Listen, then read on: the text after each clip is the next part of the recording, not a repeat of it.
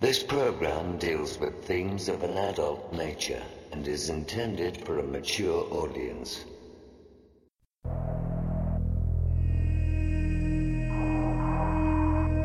The very word secrecy is repugnant in a free and open society. And we are, as a people, inherently and historically opposed to secret societies, to secret oaths, and to secret proceedings.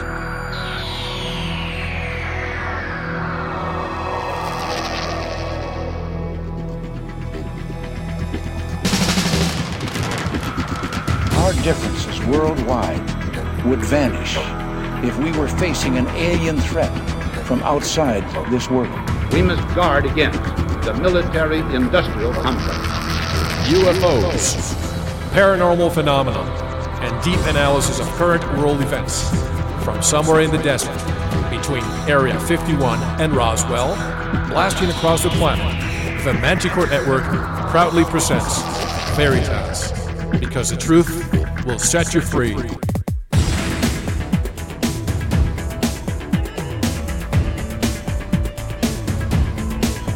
Headline edition, July eighth, nineteen forty-seven. The Army Air Forces has announced that a flying disc has been found and is now in the possession of the Army. I'm as mad as hell, and I'm not going to take this anymore! The power they took from the people will return to the people. The Matrix is everywhere. It is all around us. It is the world that has been pulled over your eyes to blind you from the truth. Shall I tell you what I find beautiful about you? You are at your very best when things are worse. Sooner or later, though, you always have to wake up. Be skeptical, but don't close your mind.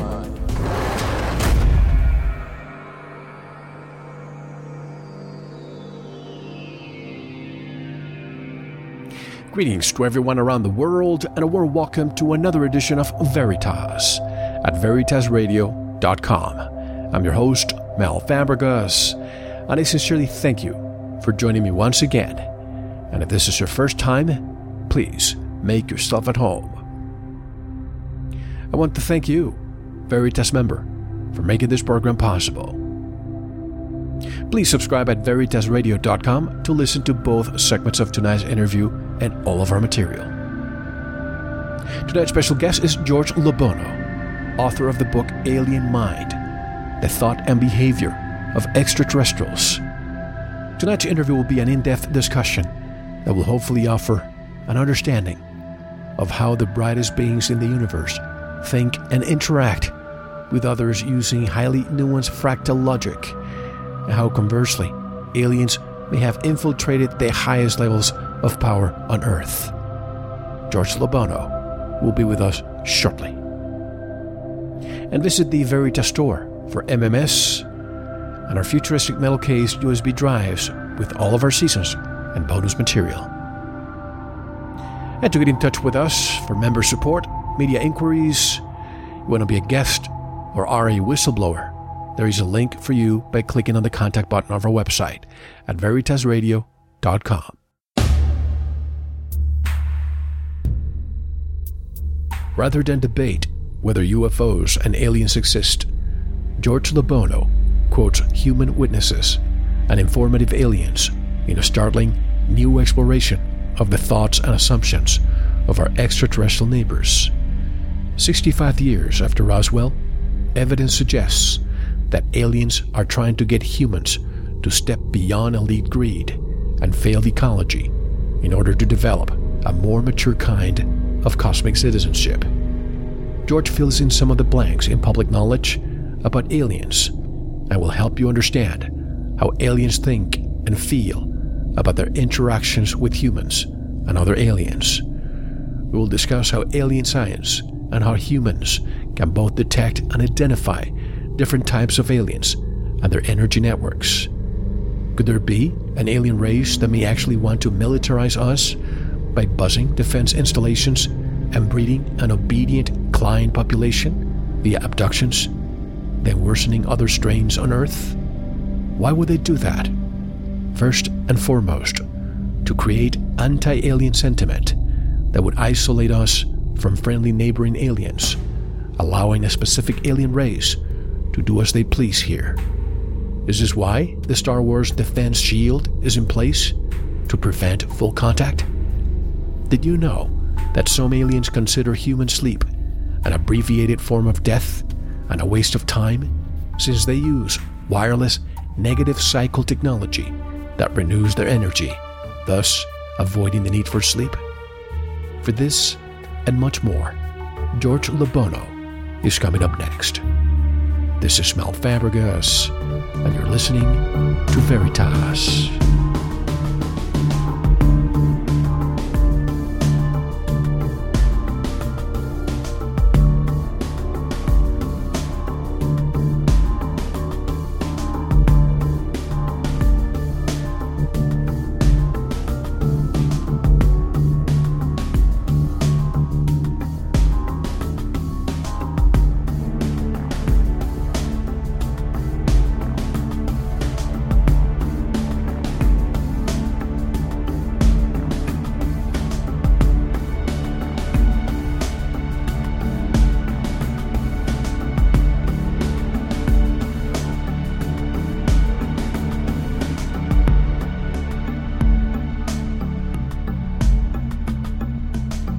This is Paul Hellyer, and you are listening to Veritas.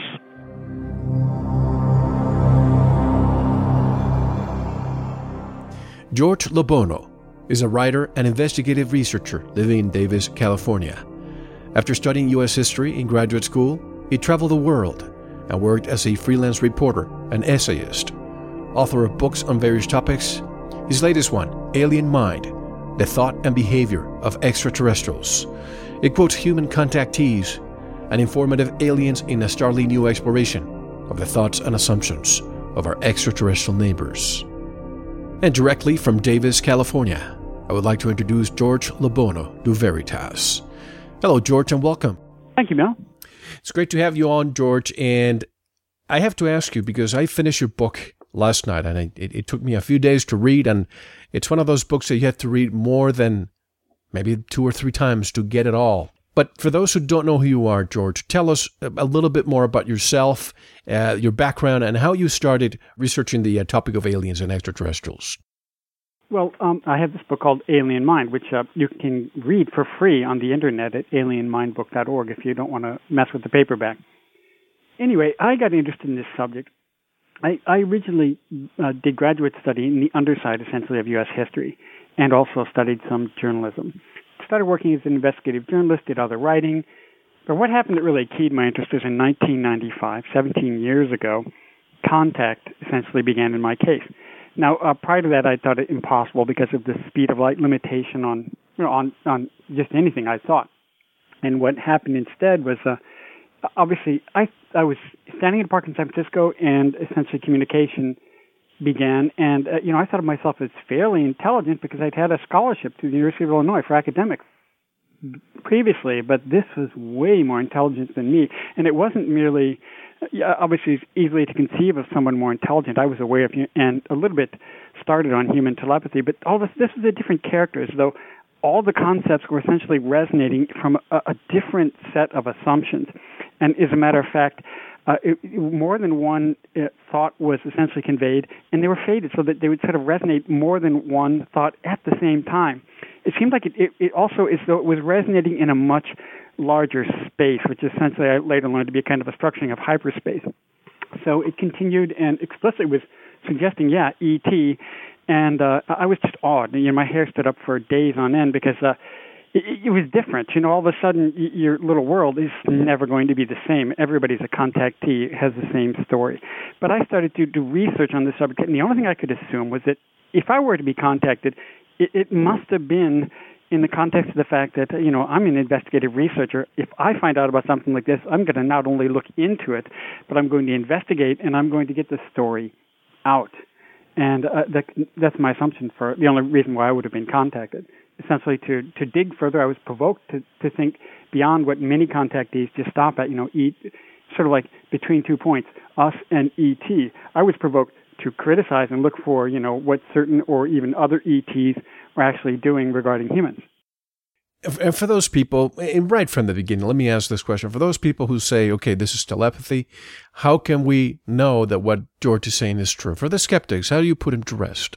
I would put it this way. Um, well, there's two bases for telepathy. One is, um, y- you know, in the human brain, we have brain frequencies from about five hertz, that's cycles per second, to about thirty hertz. And in that range of frequencies, there's, at the lower end of that, from five hertz to about maybe thirteen hertz, eleven hertz.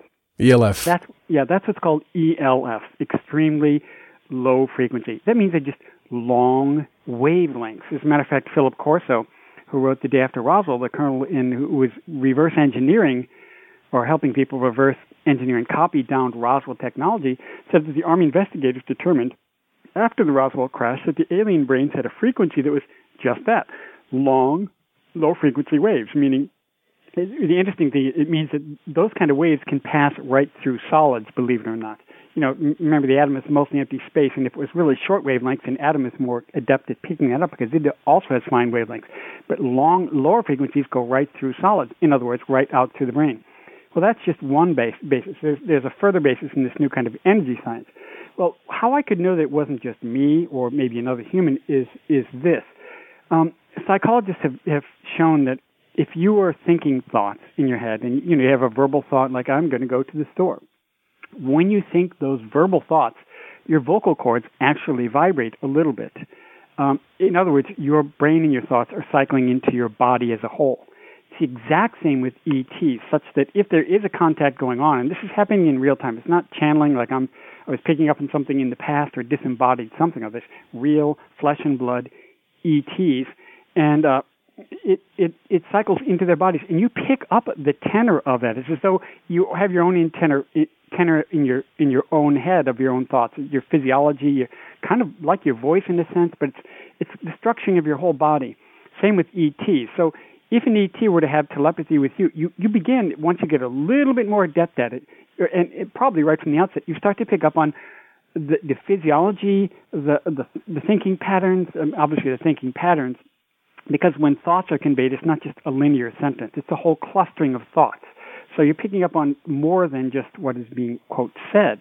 And, and so you, you, you it cycles in. You, you pick up their tenor, their body form. You could, if you, you get better at it, you start to pick up exactly what you know what they even look like from in a, in a dim, sort of faded way. Is it almost like what Jim Sparks said? You, you're probably familiar because you quoted him on the book, I believe, when when he says that uh, the aliens were even in a second they would uh, they would uh, put thoughts into his mind, but it could be the size of a book. Instantaneously, is that what you're referring to? Yeah, similarly, but I would I would refine that and even say this: um, humans are we're used to sort of using our mouths primarily. Once you graduate, or once you begin to do these mind communications, any mind can do this. By the way, any person of sound, I'd say just good mind, because we don't want the criminals in this mix if we can avoid them, because they just don't quite fit, and they probably don't. You know, they just don't know how to sort of manage this kind of thing as well, because you know, and they become obvious. Um, is that um, It's, it, it's sort of as though, you know, we, every time you have a thought, you have the thought itself, but then you have like secondary and even third or tertiary sort of ideas surrounding that. Well, aliens in mind communications are also communicating those secondary and tertiary communications, meaning the origin of those thoughts, the context of those thoughts, a little bit about the science surrounding it, and that's probably what Sparks was picking up on, is that, you know, it seems to him like a whole book or like a whole tree. You know, I, I put it, a metaphor I use is that if we speak with our mouths, we have like a little line. It's almost like a line on a leaf of, of wording, you know. But when you telepath, telepathically uh, communicate, it's as though you're communicating the whole sort of image or sense of the, the, the networking of an, an entire tree, which is very different. Although it's faded. It's a little more faded. It's not as loud and vivid as, you know, the as your, the thought when you're thinking of like a bright, vivid thought or, or a loud, you know, sort of verbal thing. Right. And I, last week I interviewed a, a former former intelligence agent from the U K, uh, George, and essentially he discusses microwave warfare. And he also told me that right now any retail store can buy this this piece of equipment that can actually transmit thoughts and waves into people. For example, there's a prospective thief there. The thoughts could go into his mind, not his ear, his mind, saying, maybe you don't want to do that if you want to go to jail, if you don't want to go to jail. And the person would immediately just say no. Or they can use it to say, if so, if a lady's looking at a nice dress, the thoughts come to, to her mind saying, you look so great in that dress. And this specific store, uh, I believe their revenue increased about six thousand percent for the the year after they they started with this this machine. And if you think about it, when you, you're talking, you're basically hearing the vibrations in your ear, which is so, you know, in my, my think, thinking domestic uh, earthling head is so past, if you will. When you have aliens that are transmitting thoughts, isn't this what the machine does? It it it goes beyond what our ears can hear in such a slow way. Well, what they, they do, what you notice over time is this. You get a real vivid impression of it. Uh, for example, aliens are communicating in a network. They have their, usually you contact an alien, it's an alien on a ship or in a location where there are a bunch of other aliens around. So you can, if you slightly expand the envelope, it's it's not like slow, like, you know, it's flowing out at the rate of just, you know, a thousand miles an hour. It's mm-hmm. immediate. You can expand it out on a huge scale. There's a scientist, his name is a Naval Surface Weapons Laboratory um, physicist, Doctor Eldon Byrd, a P H D. And his quote is that uh, it doesn't take any time for these wave, these new kind of energy waves, they're called scalars, also called gravitics or, or electrogravity. It doesn't take any time from them to go from one point in space to another, because it sort of it sort of resonates out on a much larger scale down into and, and through the universe. And so so when you're communicating with an alien, what you notice is that um, it's as though you notice that there there are other aliens in the mix. You start to pick up on that because, you know, they, they have this community sense. It's more social identity. It's not so much individuals we have. Problem, of course, is that you have to watch out whether the community that they live in or their, their regime can be a little bit repressive and stifling of people. You're essentially trying to censor or put down dissent or, or certain thoughts that are negative about what they're doing, for example, abducting humans. Uh, you know, and that's a real concern now. But uh, what you feel is that it feels as though when you're communicating with them, it feels as if their end of it and essentially the technology they're using, which sort of amplifies that, it sort of it boosts the signal so they can pick up on it more easily, and also essentially when they think it can, you know, it can resonate to you. It feels like it's in a much larger space. Before that, you would have thought, well, it's like my thoughts are in my head. Well, all of a sudden, wow, you feel that it's out in a bigger space. You sometimes don't know what the nature of that space is if you haven't studied science and physics and certainly astronomy, but you certainly, you feel it right on. With this technology that I quoted a, a minute ago, how can you discern, if this technology exists on planet Earth, how can you discern that the information that you got did not come from, say, somebody in the black budget world? Well, I've talked to someone who thinks he was targeted with this, it's called psychotronic technology. It's yes. both mind-activated and mind-sensing. It goes two ways. And he was, they were trying to introduce him at a certain corporation, trying to get him involved in, in a, a technology project. Believe it or not, they were trying to look for uh, technology that it could be used for essentially that, mind-reading or mind-sensing technology. Mm-hmm.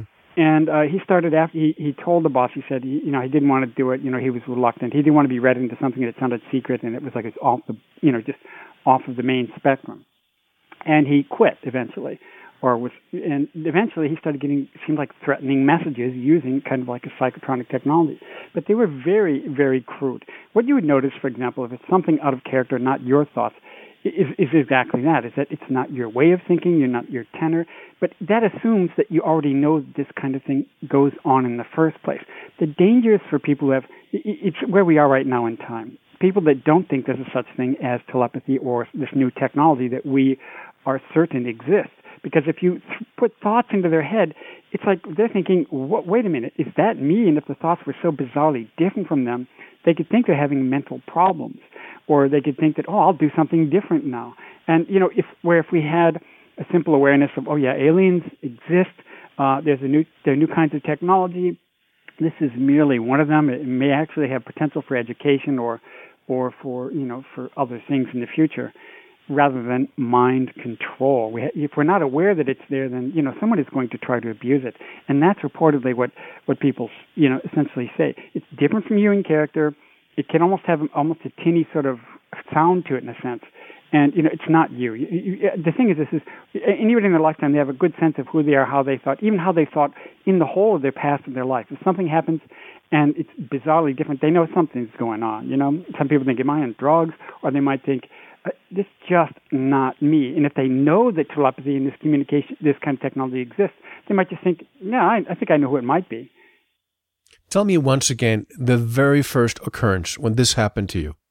So I was in, in a park in San Francisco, and uh, essentially it was it was communicating to me that what the, the visual, like in the in the dark of the mind, what the visual sort of look of a fifth dimension in three and fourth dimensional space would look like. And, you know, I'd always been interested in this particular thought because I'd heard that scientists said that, you know, you could solve math problems faster and more easily by simply working them in an extra fifth dimension.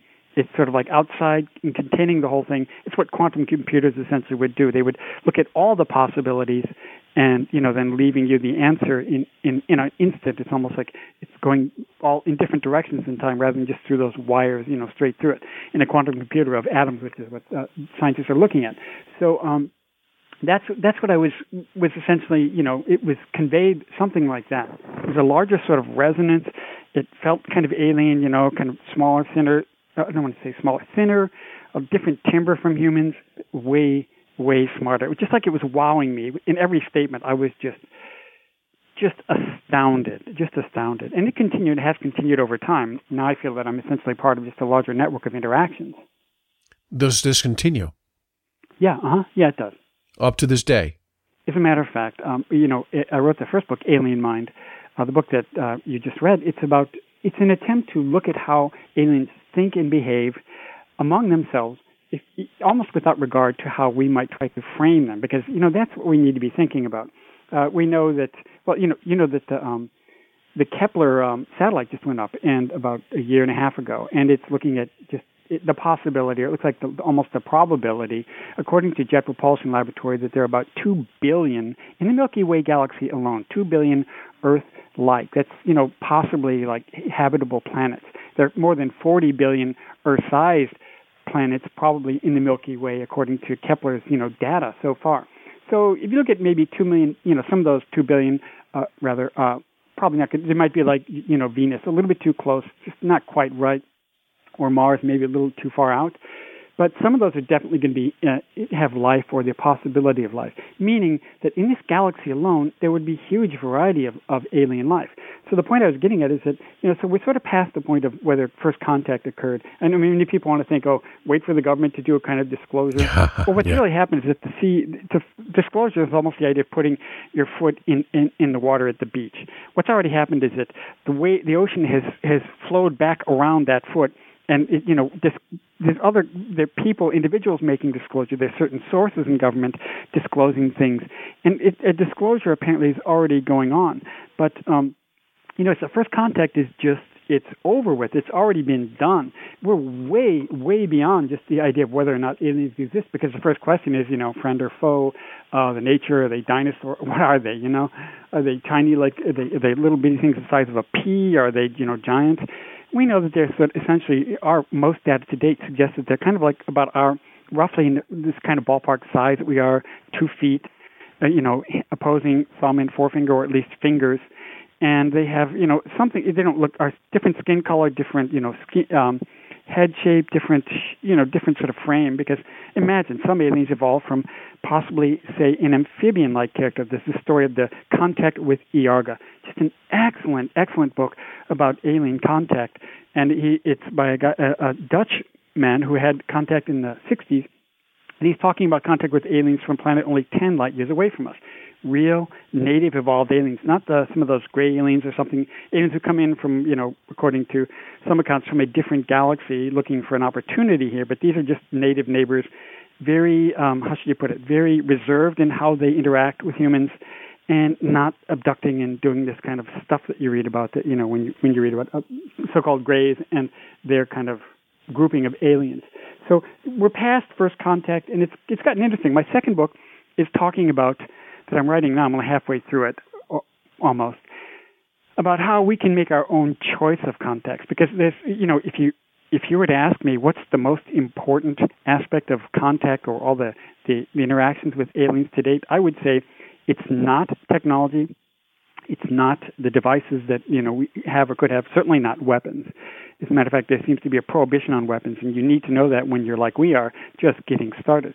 The most important aspect is the new science of mind that we see in aliens, and that we can, you know, they don't tell you everything. You have to sort of pick it up. That's what's interesting. In alien contact, aliens don't usually come along and say, oh, this is how you do this and that. This is the science. They're not going to teach you like you're, you were... They're just giving you everything. They provoke you, give you a hint, and expect you, like any good teacher does, to think it through, because then you will have the feel and the full, you'll feel responsible for what you just thought. But they will provoke you with new ideas, and then you have to sort of work your way into an understanding of that in a larger context. And did this progress to more contact, more, dare we say, overt contact? Yeah. Oh, you mean like, well, you know, I, have to, I hate to say it, but I think it's pretty pretty likely that I may have been abducted at least a few times in early stages when I didn't know too much about what was going on. Um, yeah, I, I, I, I'm almost certain of that.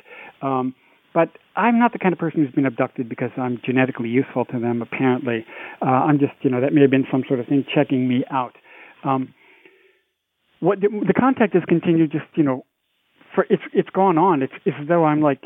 How should I put it? The first contact began, and it seemed to have been aliens who were uh, kind of critical or apart from the grave alignment of aliens. Now, that, you know, if you've ever heard of a man named Philip Kropp, an L A Times Pulitzer Prize-winning journalist, who reported, he previously a very conservative, mainstream reporter, he reported that he was taken up into an alien ship for several for a few days, and then another day, and then another day on two later occasions, and asked to write, on the first trip, to write a white paper for this alignment of aliens' diplomatic opening to humankind.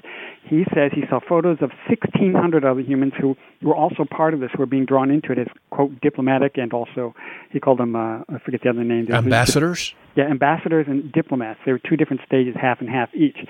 So what what uh, Kropp was saying is that these aliens were called, he calls them Verdants. They're they they look sort of like the Greys, but they're taller. They're like five four, five six. They come from a galaxy fourteen million light years away. Uh, they absorbed the Greys into their alignment, uh, you know, thousands of years ago.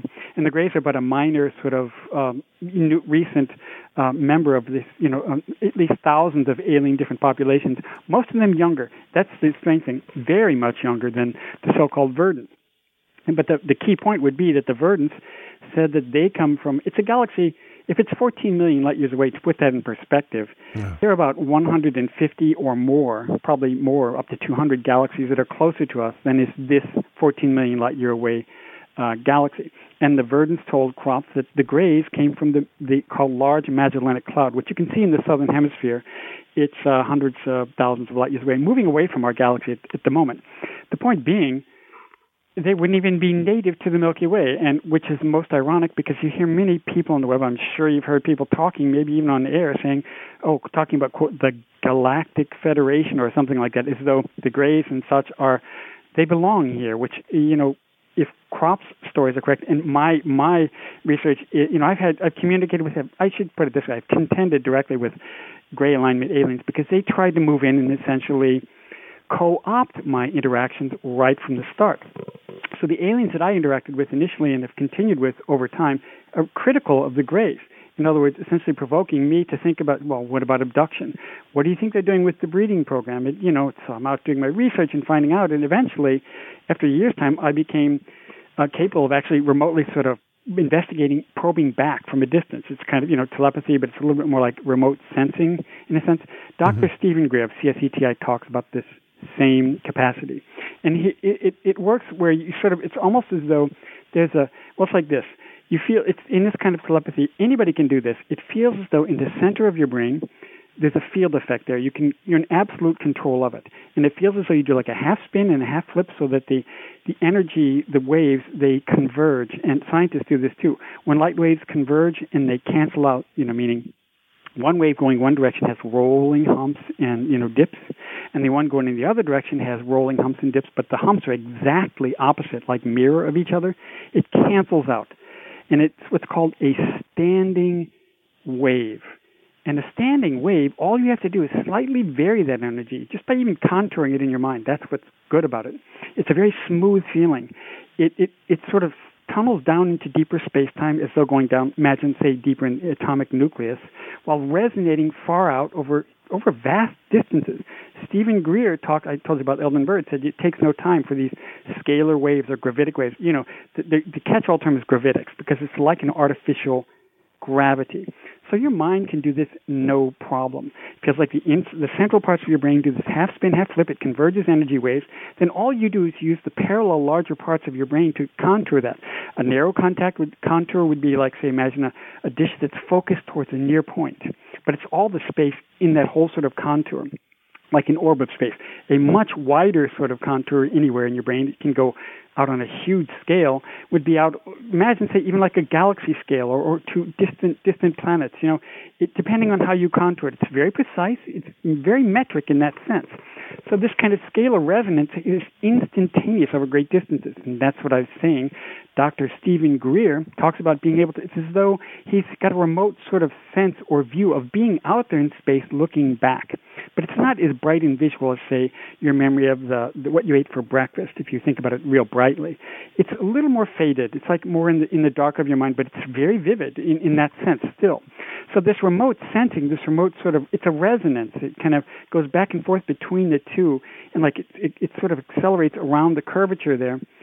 And that's how this, this kind of contact goes on. And so the point I'm trying to make is that there's a new science of mind. Aliens do this all the time. It's normal for them. They even have technology that helps to sort of boost it, to sort of capture it. As a matter of fact, speaking of which, Philip Kropp was, was talking about how when he was taken up to this alien ship the first time, he says when he got there, he was taken, after he'd been there about a day, he was taken to the place where the machine that does essentially the sort of the bounce of this kind of energy configuration to take him and then bring him all the way up there to a craft behind the moon.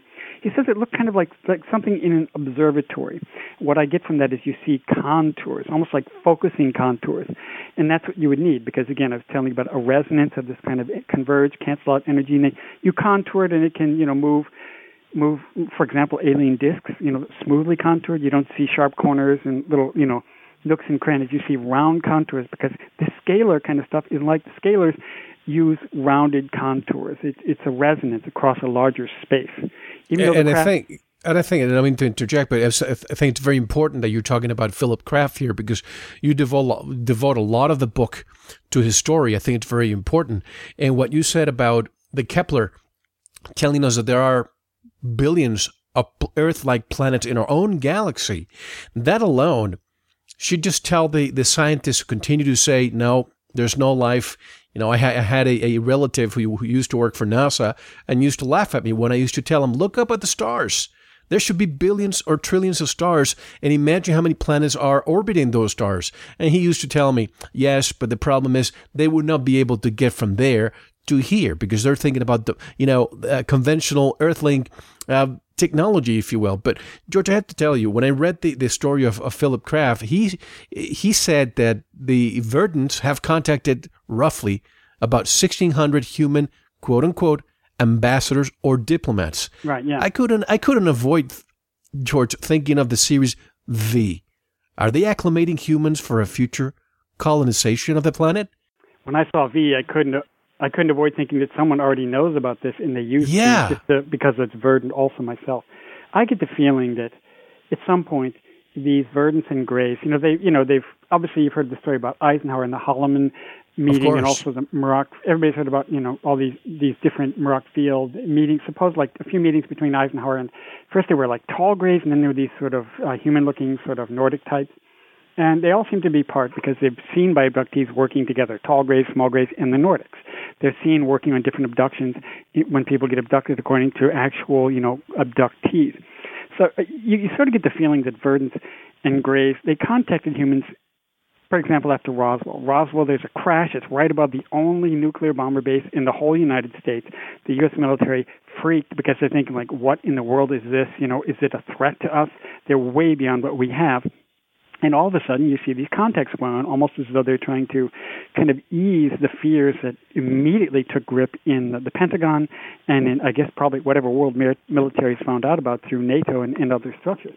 And so it looked as though they were trying to sort of walk their way back into contact and sort of normalize with humans by mainly by giving us a little bit of technology. I shouldn't say us, because when I say us, it's as though I imagine I'm some part of this. But I think you and I and everyone else listening to this, except probably less than one one thousandth of a percent, are completely, absolutely cut out of this because, well, because it's a black budget and it's controlled by essentially private interests, as far as we know, and the president is even cut out himself.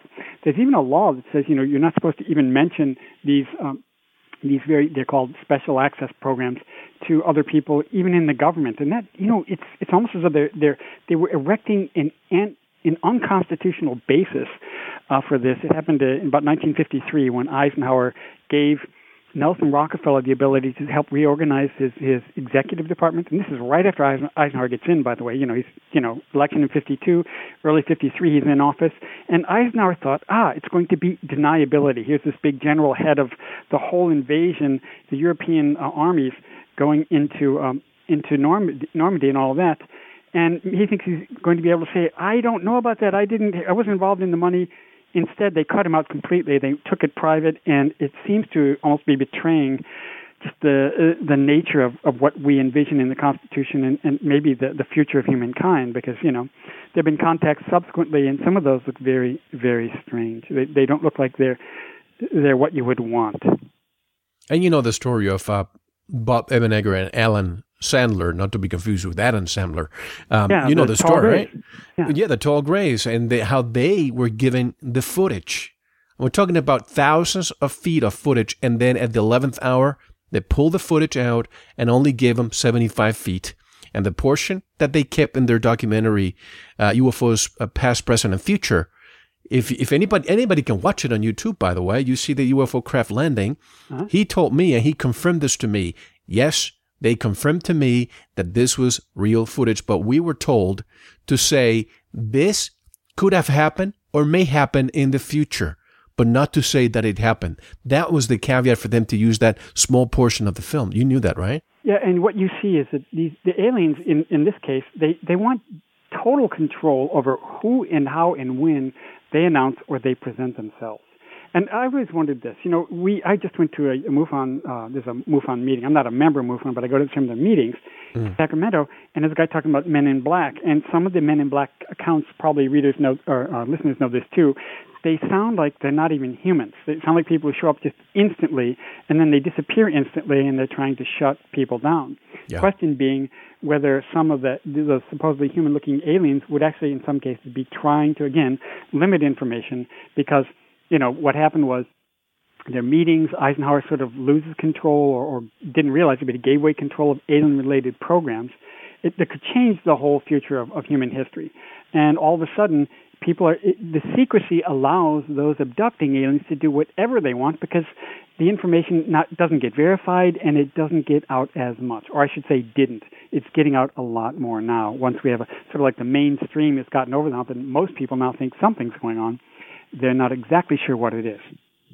Now that we've de- we've decided to talk about aliens being a reality and not needing disclosure, as you say, it's like putting your foot on the water in the water. Well, you don't need that. The water is there for us well, to, to see, just looking at the stars. Yeah, what I would say is, I think what people need to do is you have to kind of, you know, we know aliens, or I do, I certainly we know that people do also, um, and there's kind of a consensus that's developing now. People are starting to get the idea that, well, I was at, at a convention, a Bay Area U F O convention, and there was a consensus emerging there that I'd never heard there before about how there appear to be like two different groups. One group of aliens that wants to essentially exploit us for their purposes. They take genes, they use people in reproductive things. They're breeding hybrids. Question is, for what? Looks like maybe infiltration here to sort of gain hegemony here. And there's not, there are other aliens, probably vastly more in number because there'd be pretty much all the Milky Way aliens, uh, well, m- most of. There'd be some that are also abductors, no doubt. But th- they seem to want to uh, more more carefully introduce humans to the ideas of aliens, not to intrude here, not to, to freak us out, not to try to directly control. They, they don't want us to go off in some sort of weaponized, uh, you know, reaction.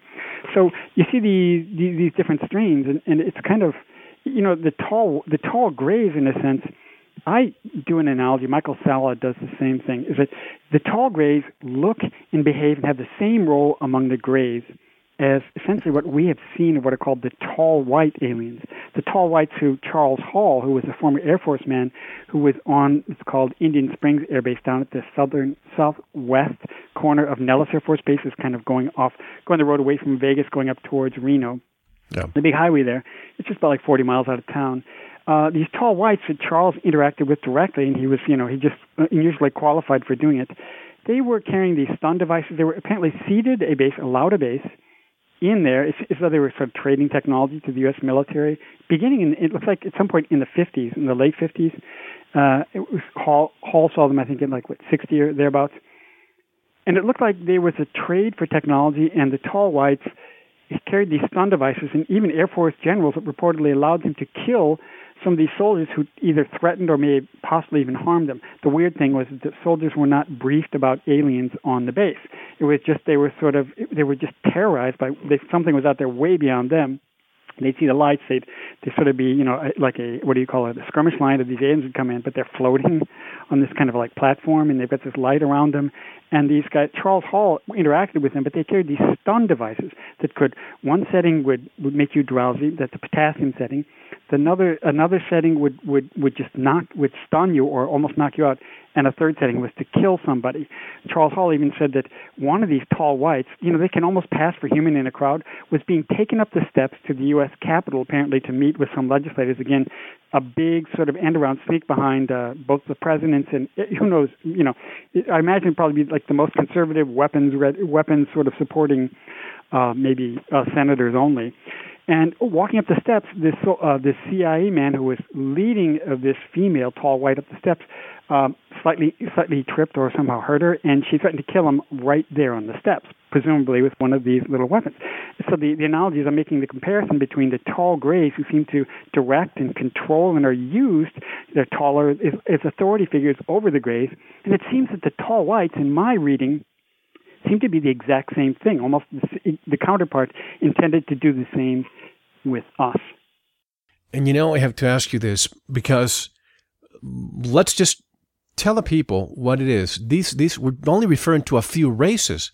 If we're talking about maybe trillions of races out there, even in, in our galaxy and the, in the few close to us, then what it, what's preventing all those other alien species from coming? Because ever since the eighties, George, when I heard Star Wars, and I'm not referring to the movie, I'm talking about Reagan's initiative, I always wonder if there was an alien race working with us and Star Wars is used so that we do not come in contact with the benevolent race, and this one has the choke over the planet, the Verdants or or the I F S Ps that you referred to. Yeah, you know, Reagan, Reagan, I think Reagan himself may have thought, you know, that you, you, judging by his remarks to Gorbachev about, you know, an alien threat might finally unite the planet. Yeah. Uh, it's a real comment, by the way. It's not a, not a, not something we're inventing. You can even listen to it. Um, no, it's, it's in the intro of this show, of yeah, course. It's the U N. So in, anyway, you could also, you could also, um, you could construe it that way. I think Reagan thought that these would be weapons against any aliens. Who knows? You know, maybe the abductors. But what you what you're seeing is that you, if when you see that there have been interactions between humans and maybe the gray alignment aliens over the years, and they keep trying to creep back into it, um, you see how it could eventually become a threat. If we militarize and weaponize too much this planet, what can happen is this: is that exactly what you're saying? You you have you pose a threat to our neighboring aliens. And the abducting aliens are already here thinking we've already got an in, we have breeding programs, sort of hybrids or whatever, mixed into the human alignment, could think, guess what? It, the, the whole game is ours. Because if they scare off, if humans have weapons and scare off the surrounding aliens who might just think, go slow, be nice to these people, we, we were like they were, you know, don't threaten them, don't march in, don't don't in any way pretend that you're going to have like territorial ambitions to control and and have, you know, power politics uh, control over humans. They're it's, it's subtly almost squeezed out. In this respect, the journalist Philip Kropp, I believe he even mentioned some some people of a high profile. I'm not sure if it was Hollywood or politicians. I believe I read that on the book, correct? Uh-huh. Yeah, people who, yeah, he mentioned, he said he, it looked like a veritable who's who of different people on the planet who'd been contacted.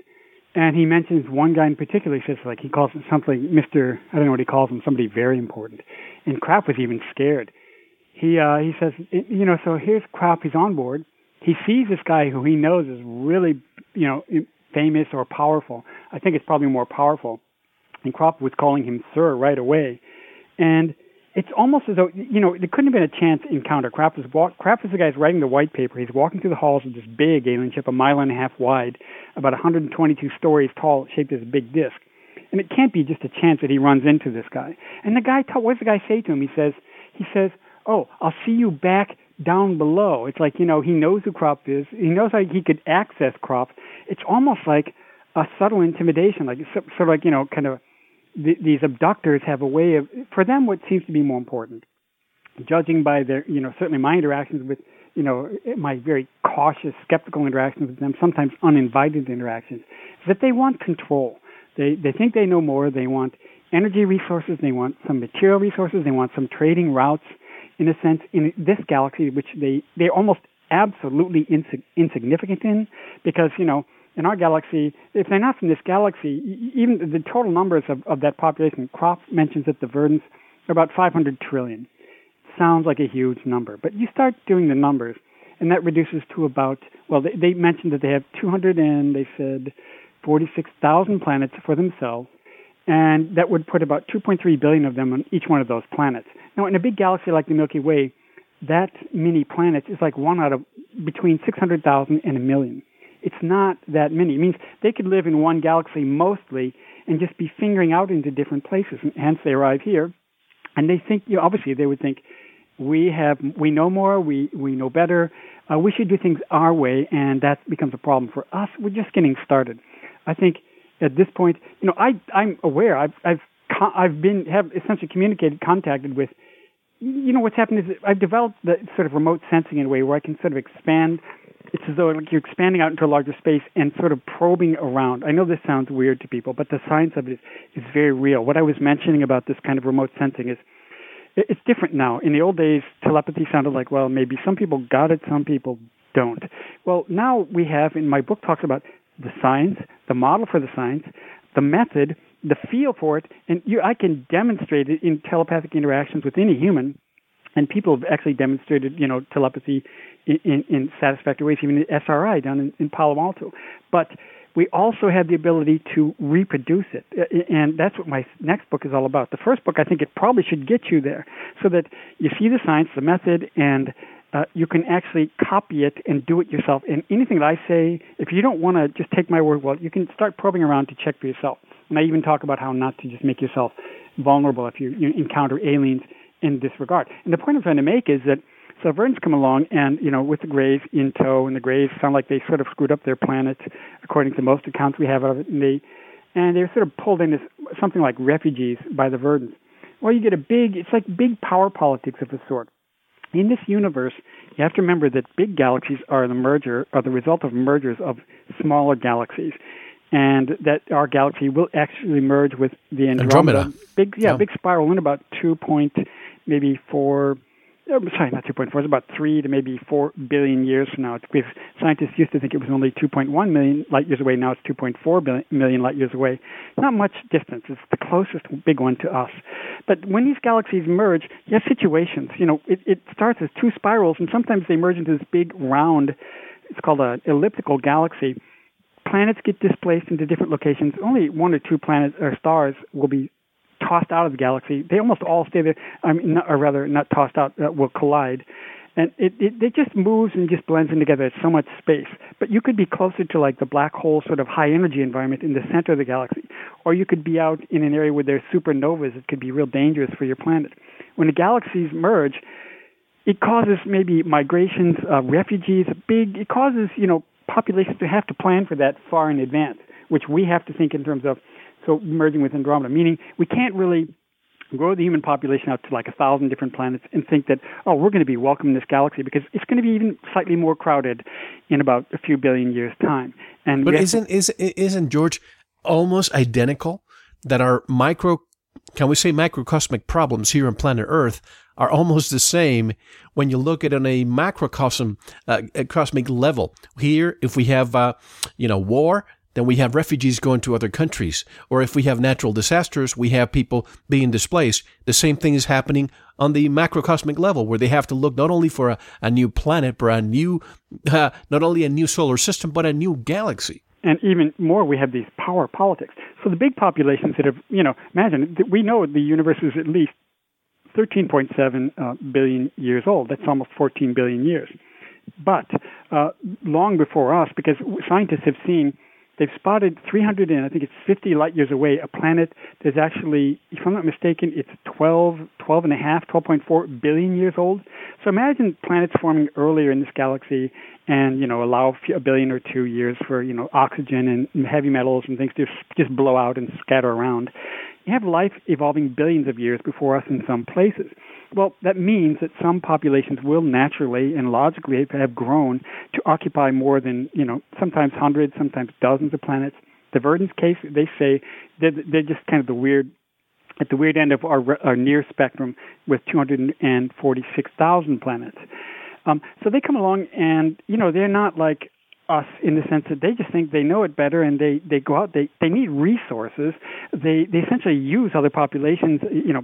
That's my the way I see it, the way people abducted and treated like cattle, essentially, mm-hmm. as to work for them.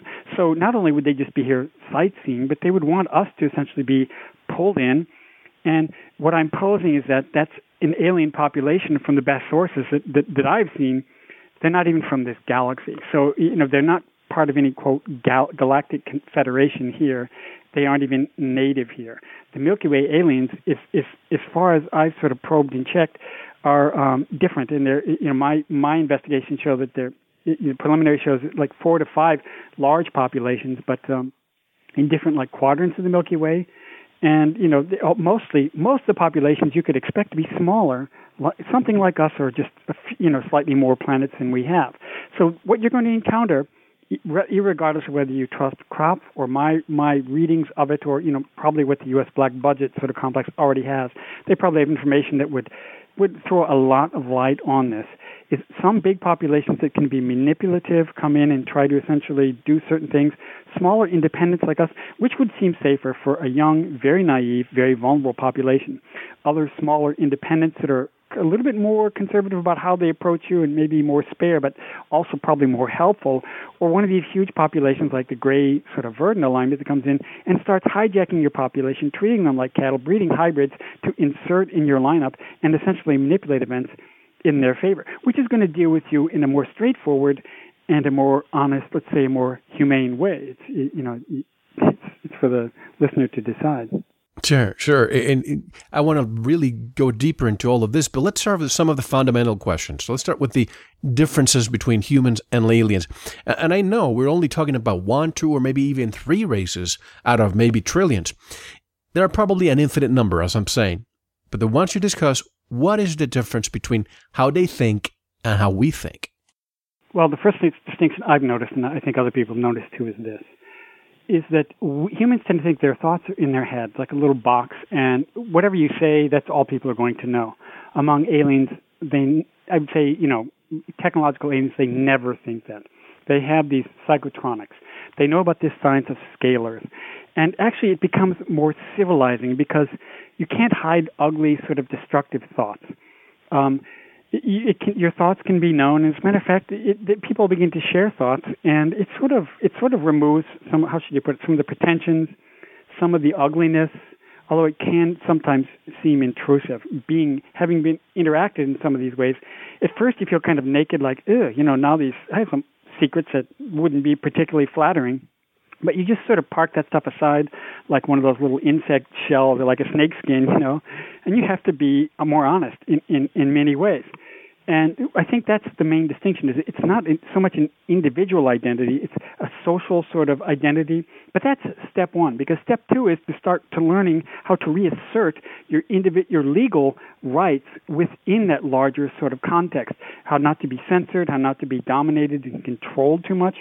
um, they have to watch out for, you know, some like a, the older aliens in their alignment might come along and say, we want to change you this way. Guess what? They come in and they tune, they try to eliminate genes for certain emotions.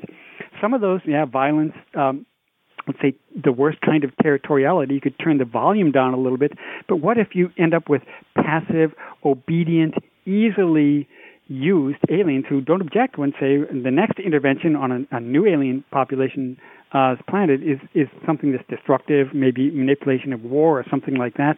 Again, the, the big population wants to get more resources, more control. You know, the larger space they occupy, the, this may sound weird, but the more, it's a larger energy resonance. They have a larger network of communications, which they say, the Verdants told Philip Kropp, their communications are instantaneous across those great distances, because once they've been there, it's as though it, like it, it threads out their sort of communications in it. It's almost as though anything you can be aware of, there's already a connection there. It sounds bizarre, right?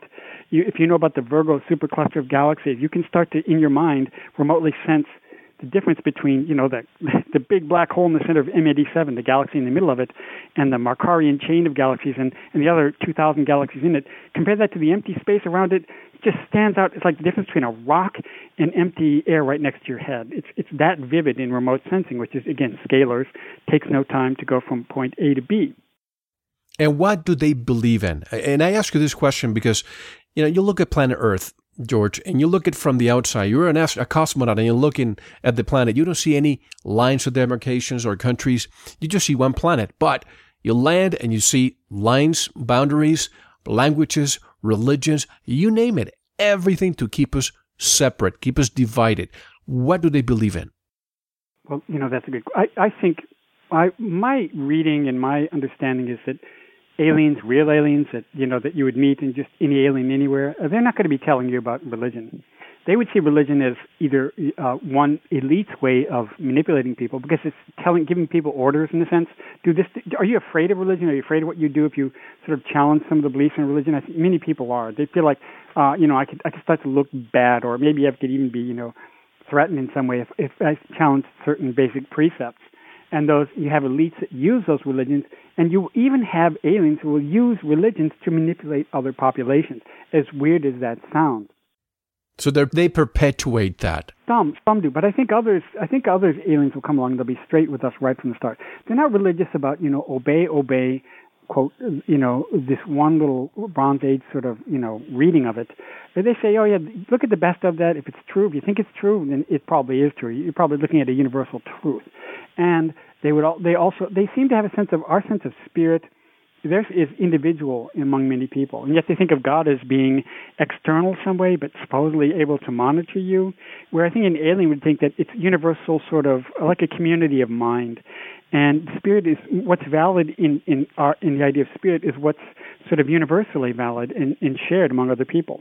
Not your pecul- peculiarities, but your your best parts. So that is, you know, essentially, that's valid, that's real. So, but I don't think they they worship, as far as we know. You know, there some accounts, obviously, sort of human-looking aliens and their story about their priest or whatever, but I think most aliens just have a kind of like an advanced scientific understanding of interactions between all all the populations in the universe. And, you know, it's not always vivid and like, like the full text of it right in front of you.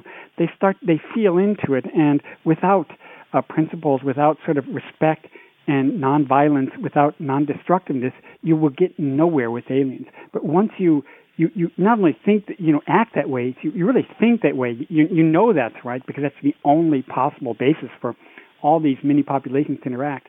You're much more acceptable to them, and, and I noticed that too. Although you have to admit, you know, aliens will have defense. If you tried to, if we we had a, a like our own flying disc and we try to go into our, any other alien's planet, the moment you get near to it, they're going to use their technology to immobilize, to stop you.